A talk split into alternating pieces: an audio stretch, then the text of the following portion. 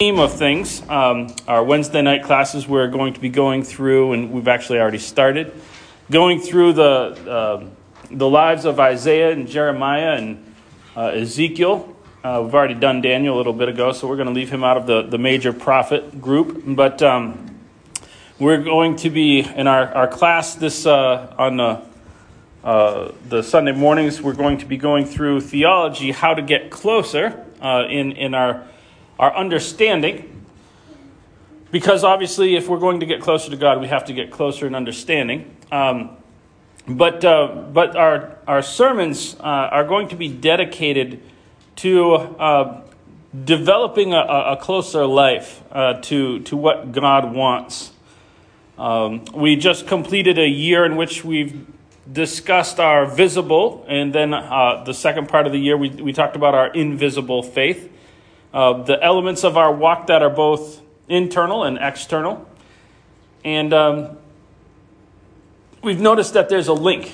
I think one of the things we, we found out there's a, there's a link between the character you develop inside and, and how it ends up manifesting itself and, and how that benefits other people.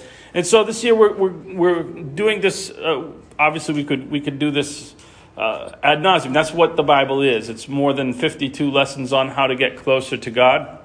Uh, the entire New Testament uh, uh is about getting closer to God. And so uh, we're just going to pick out 52 different topics that we want to go through. Um, in the first month, we are going to um, kind of break these up by topics, I guess. Uh, but we're going to be looking at some foundational concepts of relationships, or relationship, if we want to look at it that way relationship with, with God. When we hear this word, we hear it uh, a lot in a religious context. You have a personal relationship with God and, and, and things like that? And, and, um, and sometimes uh, it, it, begs the question you, you just like, okay, so what does that mean? Now, if you ask somebody who uses this sentence or uses this phrase, relationship with God, what does that mean? You're going to get one of two reactions. The first reaction, you're going, uh, I wasn't prepared. It's a nice thing I say in sermons. I'm not really sure what it means. It's just a religious phrase that we use to say, be really religious or something. Do you have a really a relationship with God? That's the first reaction you'll get if, if you call somebody on it. What does that mean? You'll get a lot of uh, humming and hawing about the answer. The other reaction you're going to get is, is the, the reaction that says it's the, the old sanctimonious definition for relationship, which is, well, when we pray, we talk to God. And when we read the Bible, God talks to us. There you go. That's what it is to be a, have a relationship. And I'm telling you, that's not, th- those are aspects. Those are aspects of a relationship. But it is not neatly summed up like that. We're going to go through a lot of texts and discussions about what a relationship is. But it is more than prayer and reading the Bible. The Bible itself is full of appeals to relationship. Now, I want to begin by, by talking about the role of language in our formation of, of this concept. You know, um, I was looking for pictures of it, but languages determine a lot of what your perspective is of things. So, so if we said justice, um, when we, when we look at justice, we have a, a picture in our mind. And it is a picture of a female, right? Because in most languages, uh, other than English, most languages have what they call gender. And, and arbitrarily, words, you know, have this, have a gender assigned to them. Masculine, feminine, sometimes there's what we call neuter, it's, it's just a neutral. But in most languages, justice is pictured as a female because, because it evokes um, uh, this a concept based on the language. It's, it's a feminine noun. Now, it doesn't mean that justice is a girl, but because it's connected to a, a feminine noun or feminine endings of nouns, those languages will depict it. In Russian, justice is a masculine noun. So, so the depictions of it will be masculine. It will depict as a, as a male. This is just, just the, the role of language. We're affected by the languages. Um, so so it, it, someone went around and asked people their description of bridges. And, and so in different language. So, so they said, what, what do you think of like the San Francisco Bridge? Describe the San Francisco Bridge. Well, uh, most people would, wow, it's big, it's strong, and, and they gave all these masculine because in, in most languages it's a masculine noun. Uh, but they asked people in Spanish, I, I, think it was, I think it was Spain, and where it is a feminine noun. I, I, think that's right. I can't remember which way it went, but they they they, they used words like beautiful. And, and, and, things like that because they associate it with a feminine noun. So, so just a subconscious thing that, that people do. Now, of course, in English, we don't have masculine and feminine. So, so we don't associate things like that. We just borrow concepts from other languages that do. But the idea of relationship, even in English, is, is, a, is a, a thing that uh, we learn through the concepts of our, uh, our language. In, in Russian, when uh, we were over there, was interesting, and we're not going to talk about this, but, but the, trying to learn the words and the equivalents for words, uh, the way that they approach a, the word relationship was different from in English. So the Russian concept, so the word that most closely translates is a word that means attitude. That's the word attitude. That, so, so you and I would have a, either a good or a bad attitude. that's, a, that's it, it's really, we're not talking about attitudes. Um, we're going to talk about attitudes of, of this of getting closer here in, in a few months, probably. But uh, that's how they approach in their language uh, the concept of, of relationship. We, we don't. You think of the word relationship. What is a connected word? Well, we talk about being related, right? How something relates to something else. And so in English, we're going to be talking about for the next, uh, when we talk about relationships, what we're really talking about is connection. The English approaches this idea from, from how we are connected to something. How do we connect to God? Well, the Bible gives a description, and we're going to dwell on this a little bit today. Uh, we are related by adoption. Now, we, we want to be clear about when we say related by adoption. I want to go through a little bit of, of adoption so we get the right frame of mind. Uh, Romans chapter 9, verse 3 through 5. You're going to have to bear with me. My, my throat is struggling to hang on this morning. So, he says, For I wish I were cut off from Christ for the sake of my brothers, my kinsmen, according to the flesh. They are Israelites.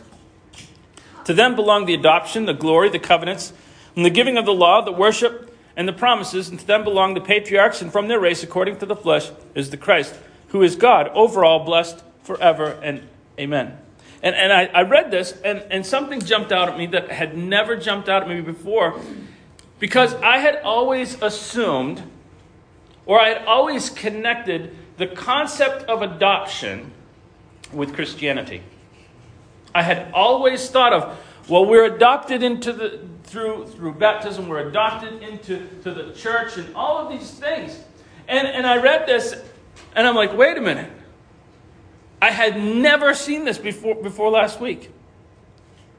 That it was originally a Jewish privilege. The concept of, a, of adoption uh, by way of connection to Christ, or to connection to God, was a Jewish privilege first. Wow. Well, how did that, how did that manifest itself? He's, he gives a, a list of things. We'll just kind of go through them briefly. He talks about a law. We're not going to go through them in order. The one that they were probably most proud of was their moral code. That, uh, that this adoption, this connection, they, they, they, and you say, well, the law, they were proud of having the law. The laws, and we have all these descriptions of the law. How they must have hated the law. And, and we look at the law as this a really negative, it, it gets a negative connotation when we talk about the law, doesn't it? No, the law. Well, the law is an awful thing right up until you live in a country that doesn't have one. Go, go live, go live in a place where the law is, you know, it's like Pirates of the Caribbean, where it's uh, what was the phrase that they used? It's more of a general guidelines, you know. Go, go live in one of those places. All of a sudden, you go, wow, this law thing is really good. I like this law thing.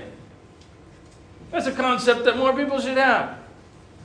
They were proud of their law. It's one of the things that separated them in, in terms of being a civilized group of people from, from, from, from barbaric uh, uh, societies around them.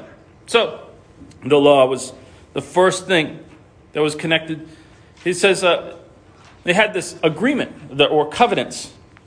Covenants is just a word that means arrangement or agreements. Again, considered oppressive by some. Um, the agreements mostly were I will give you this, but, but these are the requirements of you. God doesn't put a whole lot of requirements on himself. He just kind of existed forever. The agreement is that you're going to do these things. And so, so a lot of people view the, the, the arrangement as, as unfair. I got to do all these things. And you'll even hear people, oh, you, you're a part of the church, you, you got to do this and you got to do that. Oh. No, I get to. The arrangements really were all about things that benefited them. And we're going to talk about that uh, as we go through this series. But it benefited them. It was to aid them in their life, not to hinder them. He says it, he talks about the worship belonging to them. Proper, proper worship. Humanity worship. But he he talks about a part of this adoption was was assigning a worship that was beneficial. When you look at the worship of societies in the world that, that don't that, that didn't have this adoption, it's all surrounds fear. You, you've got to do these, these things or else your crops won't, won't grow. You've got to do this stuff or else you won't have rain. You, you have to do these things. And, and the rituals, when you look at the rituals, go back and look at the rituals of these pagan people that they involve human sacrifice and they, they involve all this self torture. and some, a lot of places that involve narcotics. We, know what that does to a society. It was awful worship, just any worship, wasn't good. He said what belonged to them was this special worship, which was a worship in truth. He says, To them belongs the glory. What does that mean? Well, it was that they were to be a distinct people, that God picked this group of people out and said, I'm going to treat you as special. And I'm going to give you kind of a special place. Oh, they like that. That's a nice word. Ah, to us belongs the glory. the example to other people. And then, of course, he says to them belong the promises. And the greatest promises, of course, there were many promises. We talked la- the, the end of the, the, uh, the year, summing up our, our, our previous series, we talked about how there was one hope. Many things we hoped for, but, but there was really one hope that that combined all these things. And, and this is similar. There's a lot of great promises, but, but there's one great promise that binds all these things together. And these, these promises that they had all culminated in the coming of Christ. And it pertained to actually a transition in their own religion that they weren't aware was coming. So that it ended up not being exclusively a Jewish privilege.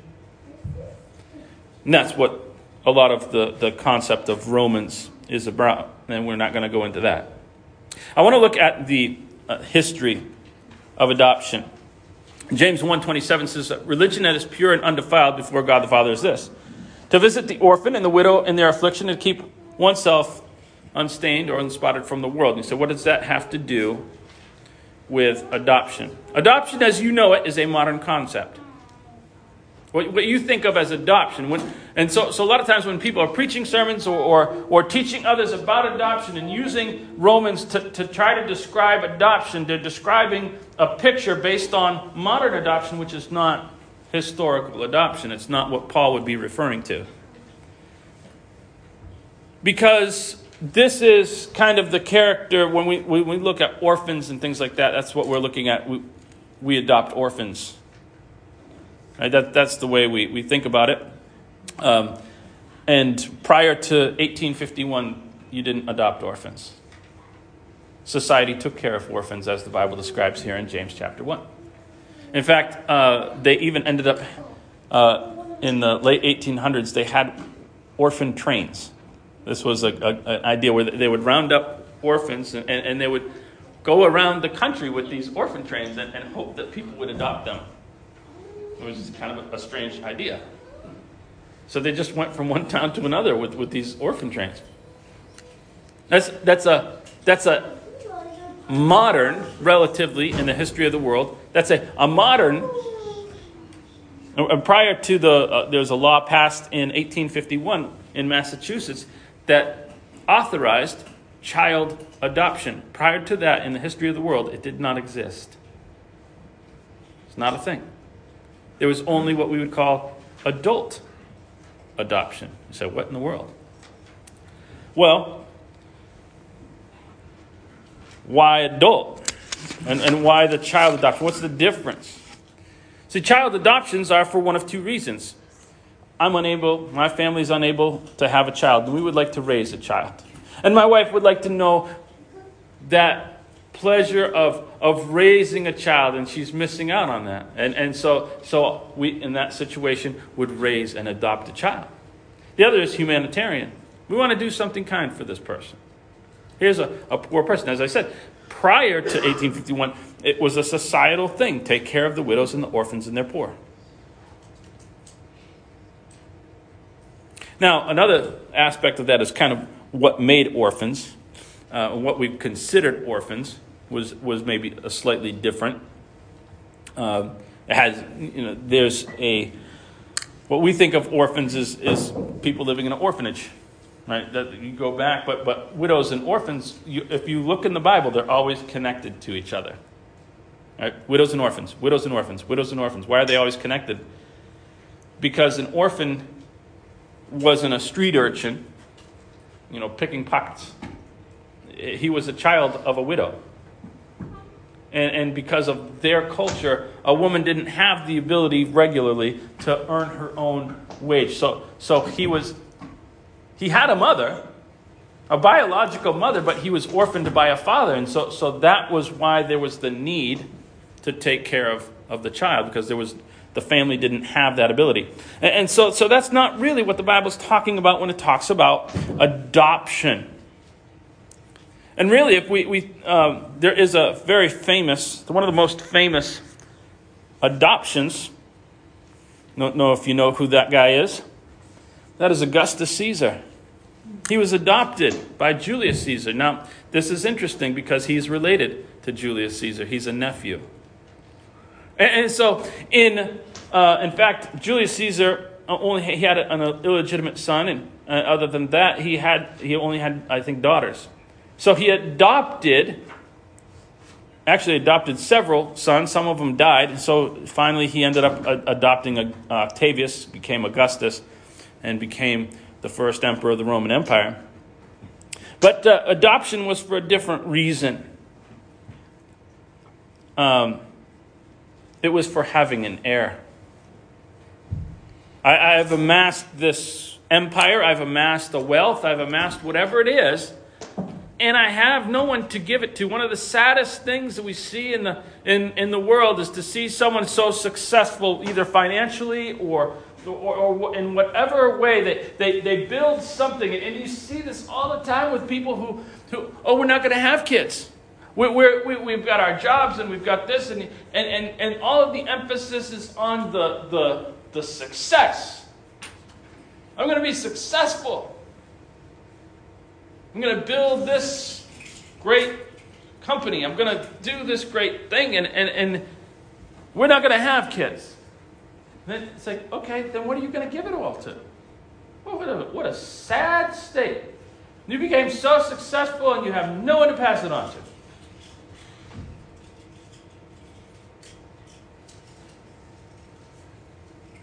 And so that was the state of Julius Caesar. Here I am, I'm a Caesar, and I've got no one to give it to. I want a legacy. I want a, I want a dynasty to come after me. So he adopts Augustus. And that was typically that was typically how adoption was done. Almost exclusively. To have an heir. And that's what we see in the, in the story of the Bible. Having an heir. And that actually eliminates both of our modern motives, if you think about it. Our, our two modern motives um, are the idea of I want to raise somebody. Well, they're already raised, they're adults. Or uh, I want to do something kind for this person who's grown up or who, who needs, uh, needs to be raised. Uh, well, they're already raised. They're already able to go out and get a job and do these things. So, so what's the purpose for adult adoption? It's different. It's completely different. Romans 9, 6, and 7 says, It's not as though the word of God has failed. For not all who are descended from Israel belong to Israel, and not all, all are children of Abraham because they are his offspring, but through Isaac your offspring will be named. And so we want to get to the idea that we are related to God by character. And, and this is one of those verses where people go, wait a minute, this is kind of God cheating. You ever you read this? Uh, well, what do you mean? They're not all related because he made this. Listen, I got this promise for you, Abraham. You're going to be the father of, of many, many, many children. The whole world is going to be blessed through you, and, and all these things. And, and you kind of, really? It, it, it didn't really kind of turn out that way. I mean, literally. Because of the way we look at it. And God says, Well, I'm going to fulfill this promise a different way. I'm going to call them descendants, not because of their genetics. That's God, isn't, isn't that cheating a little bit? That doesn't seem like you're really fulfilling your promise. Bear with me, and I'll, I'll illustrate that this is not cheating at all. God, first of all, gets to fulfill things any way He wants. Right? And He extends it to the Gentiles, people who have no connection to Abraham. Wait a minute. These aren't even related people. Yeah, but I know. I'm fulfilling it a different way. There are two sources of connection, and one is genetics. That is one way to be connected to Abraham. The other is to be connected in terms of your character, your spirit. Now, is this cheating? No. I want you to think about how connected genetically a person today, a Jew, is to Abraham. How, how genetically similar do you think they would actually be? Not very. Not very.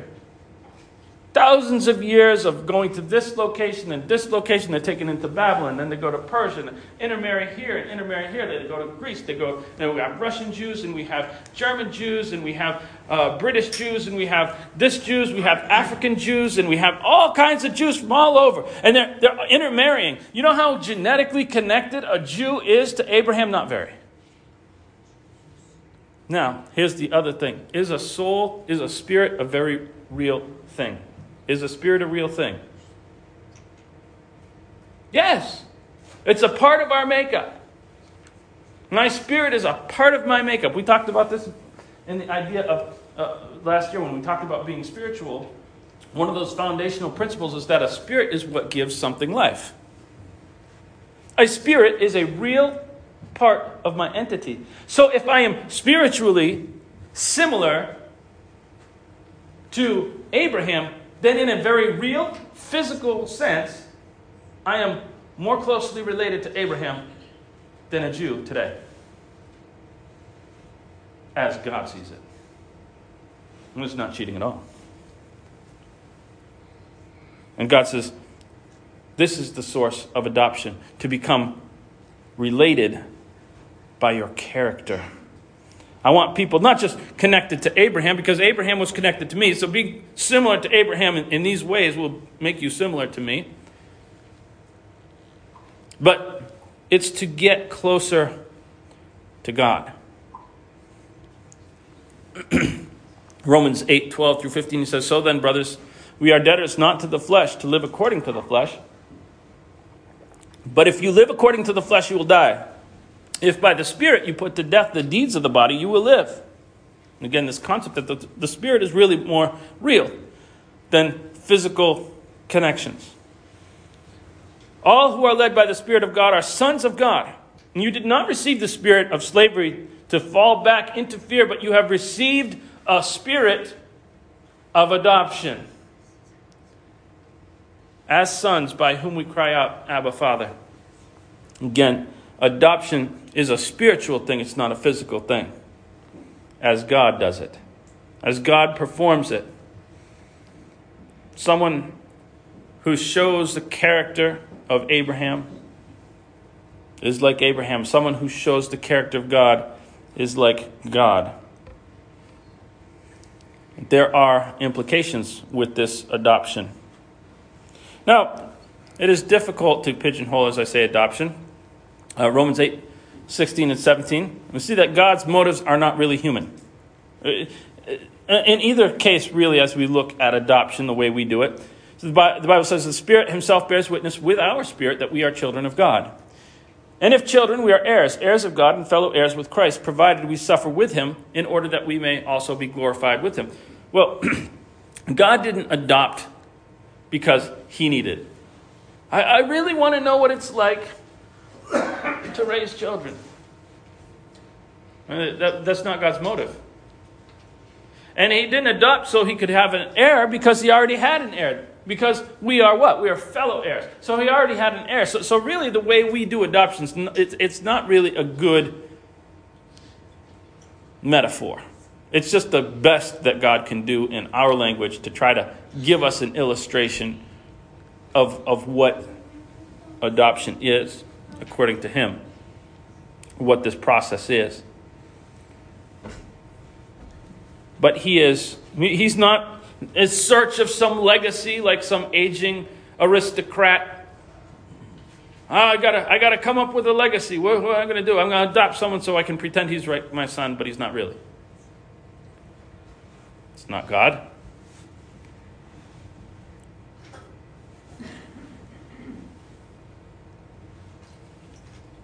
So the implications my behavior indicates my adoption. Why do you not understand what I say? John 8, 43 through 47, he says, It is because you can't bear to hear my word. You are of your father, the devil this is a harsh. This is a harsh section. It says, "In your will is to do your father's desires." He was a murderer from the beginning. He does not stand in the truth because there's no truth in him. When he lies, he speaks out of his own character. For he is a liar and he is the father of lies. But because I tell you the truth, you don't believe me. Which one of you convicts me of sin? If I tell you the truth, why wouldn't you believe me?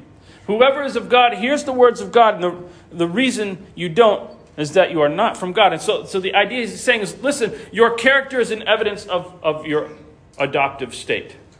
Who you've been adopted by will be indicated through your behavior. This is a harsh thing. You're of your father, the devil. Now, we should note that this is not as harsh as it sounds.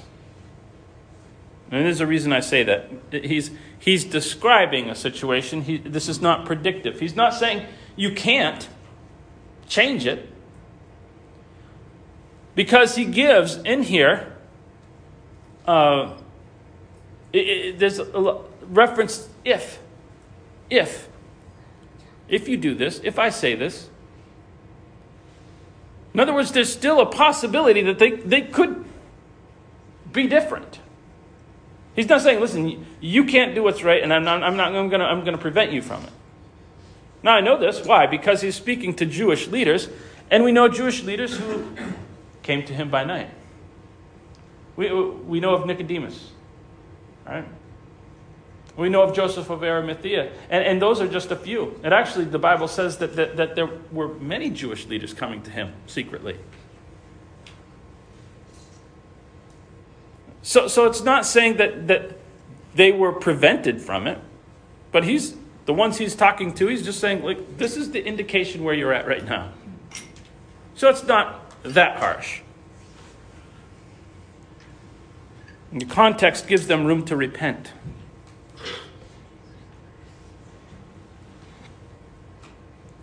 Third John is a book or chapter. I never know if you should put the chapter one in there. It's only one chapter. It always confuses me. Um, a, a, a book we never really focus on, but he says, Beloved, do not imitate evil, but imitate good. Whoever does good is from God, and whoever does evil has not seen God. Getting closer requires us to be more similar. That's where it starts. Be more similar. And we're going to close with this. You know, like most discoveries, genetics is a kind of an effort, a group effort. No, you look who discovered genetics, and then everybody disagrees because really, well, this person discovered this one element, and then this person did this, and, and it kind of it's kind of like a hundred year process.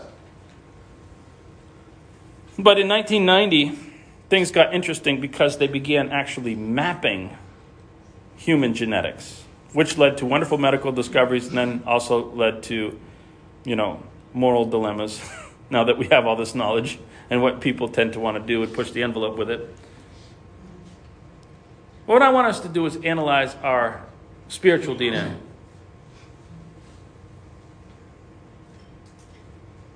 I've, I've received my characteristics from somebody, right?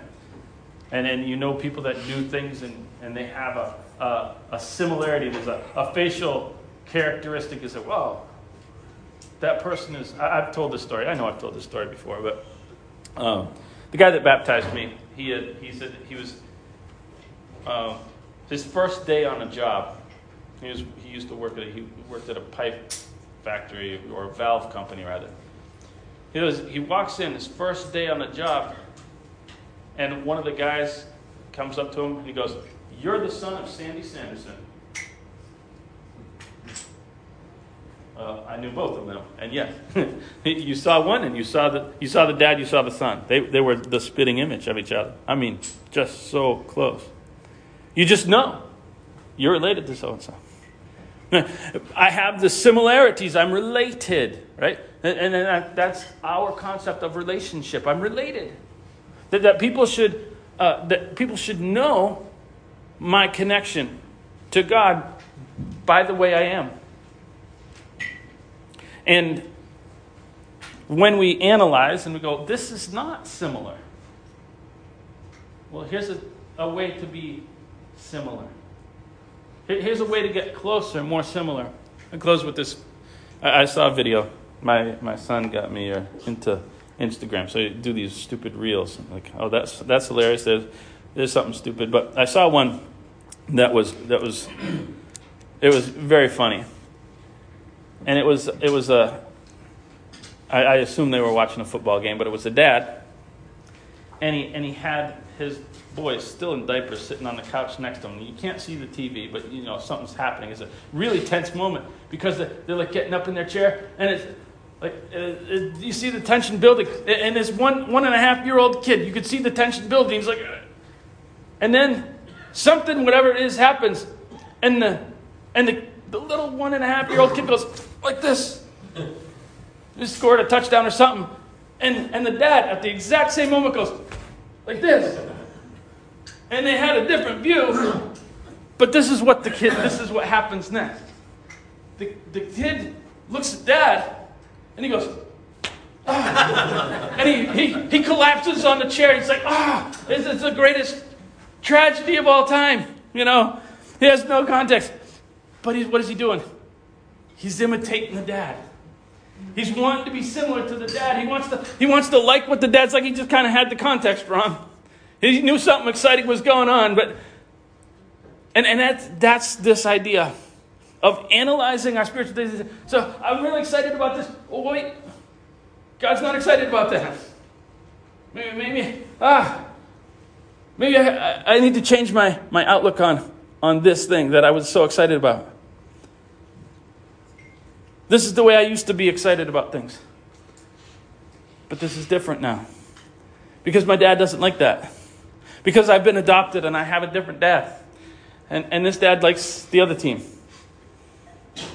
And so the things that I, I used to get into, the, the things that were a part of that makeup, need to change.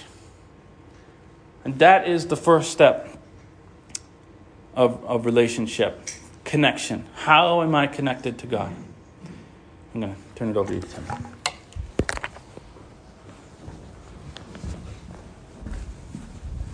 Let's stand.